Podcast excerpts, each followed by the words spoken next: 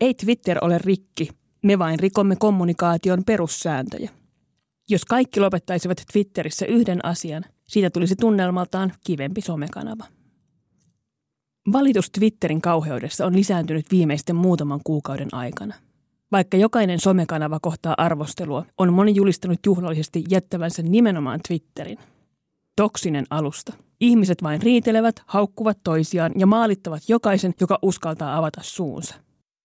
Pahinta tästä tekee se, että peliin osallistuvat rivikansalaisten lisäksi niin poliitikot kuin toimittajatkin.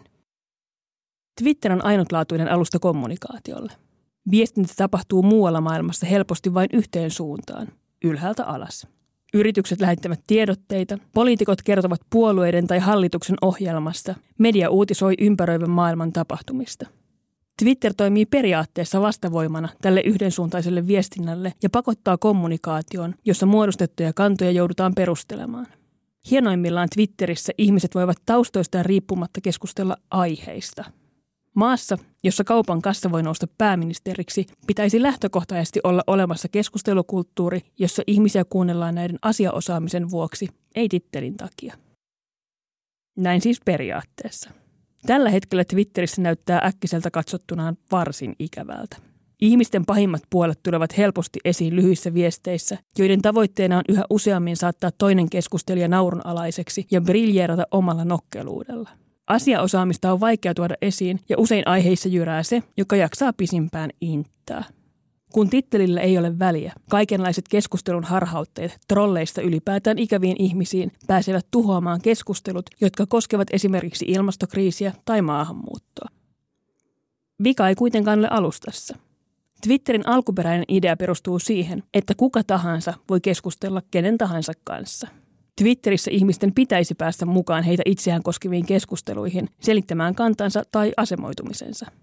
Nyt käyttäjät ovat alkaneet rikkoa Twitterin perusideaa näyttökaappauksilla, joita sitten kommentoidaan ja jaetaan.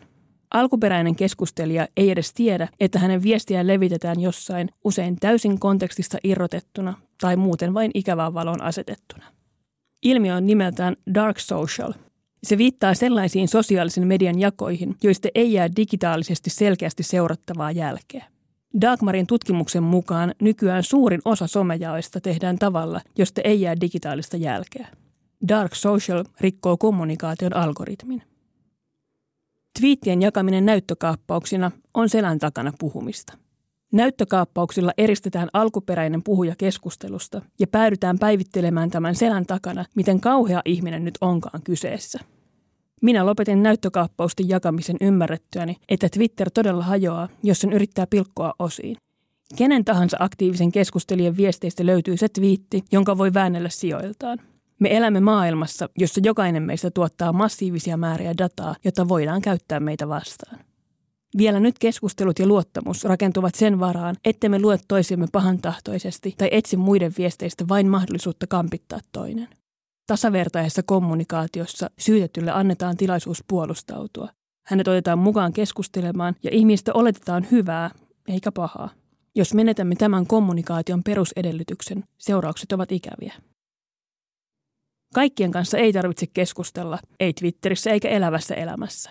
Huonoa käytöstä, kiusaamista tai nimittelyä ei tarvitse kuunnella. Blokata saa vaikka oman äitinsä, sillä jokainen meistä voi valita, kenen kanssa vuorovaikuttaa. Mutta jos ihmisen blokkaa, täytyy olla painava syy jakaa enää hänen kommenttajaankaan. Esimerkiksi toimittajien on tietenkin syytä pysyä vallan vahtikoirina ja tallentaa vaikkapa poliitikkojen ja muiden julkisuuden henkilöiden ajatukset, jotka nämä saattaisivat myöhemmin poistaa. Meillä on oikeus tietää, mitä poliitikot ajattelevat ja sanovat, ja toimittajilla on velvollisuus kertoa silloinkin, kun poliitikot tajuavat puhuneensa ohi suunsa. Vapaan tiedon välityksen tärkeydellä ei kuitenkaan pidä perustella kiusaamista, lällättelyä ja maalittamista. Näyttökaappausten tehtailun ja jakamisen lopettaminen on ensimmäinen askel kivempaan Twitteriin. Kaiken riitelyn jälkeenkin Twitter nimittäin toimii erinomaisesti. Siellä eri taustoista tulevat ihmiset tittelistä riippumatta voivat löytää pienimmät yhteiset nimittäjät ja iloita niistä. Twitter on toiminut myös marginalisoitujen ryhmien äänenkannattajana. Olen oppinut Twitterissä enemmän eri vähemmistöjen ajatuksista ja heille tärkeistä kamppailuista kuin mistään muusta mediasta. Twitter on loistava kanava tiedon välitykselle myös sellaisissa aiheissa, jotka eivät ole hyvän mielen juttuja. Kaiken raskaan asian ja tärkeiden ihmisoikeuskysymysten sekaan mahtuu kuitenkin myös keveyttä. Isojen asioiden rinnalle kannattaakin rakentaa uudelleen kevyen jutustelun ilmapiiriä ja siihen voivat osallistua kaikki. Twiittasin siitä, kuinka peruna on mahdollisesti suosikki kasvikseni. Alle vuorokaudessa twiitti sai yli tuhat tykkäystä ja miltei sata ihmistä riensi keskustelemaan omista suosikkiperunaresepteistään. Jos haluaa maailmasta tai somesta kivemmän paikan, helpointa on aloittaa omasta pesästä. Tämän mainitsi myös Twitterin yhteiskuntasuhdejohtaja Ylva Pettersson Helsingin vierailullaan. Kivoja asioita twiittaamalla ja jakamalla vaikuttaa koko keskustelun sävyyn. Se ei tarkoita, että isot ja raskaat asiat täytyy unohtaa ja keskittyä vain hyvän mielen sisältöön. Mutta jos isojen asioiden sekaan tuo koirameemejä, perunareseptejä ja vaikka muiden kehumista, tulee raskaammistakin keskusteluista helpommin lähestyttäviä. Somessa ei ole mitään muuta sisältöä kuin se, jonka me sinne luomme. Palaamalla reiluun keskustelukulttuuriin ja keskustelemalla itse kivemmin voi muuttaa asioita. Twitter ei ole rikki, kunhan me lakkaamme rikkomasta sitä.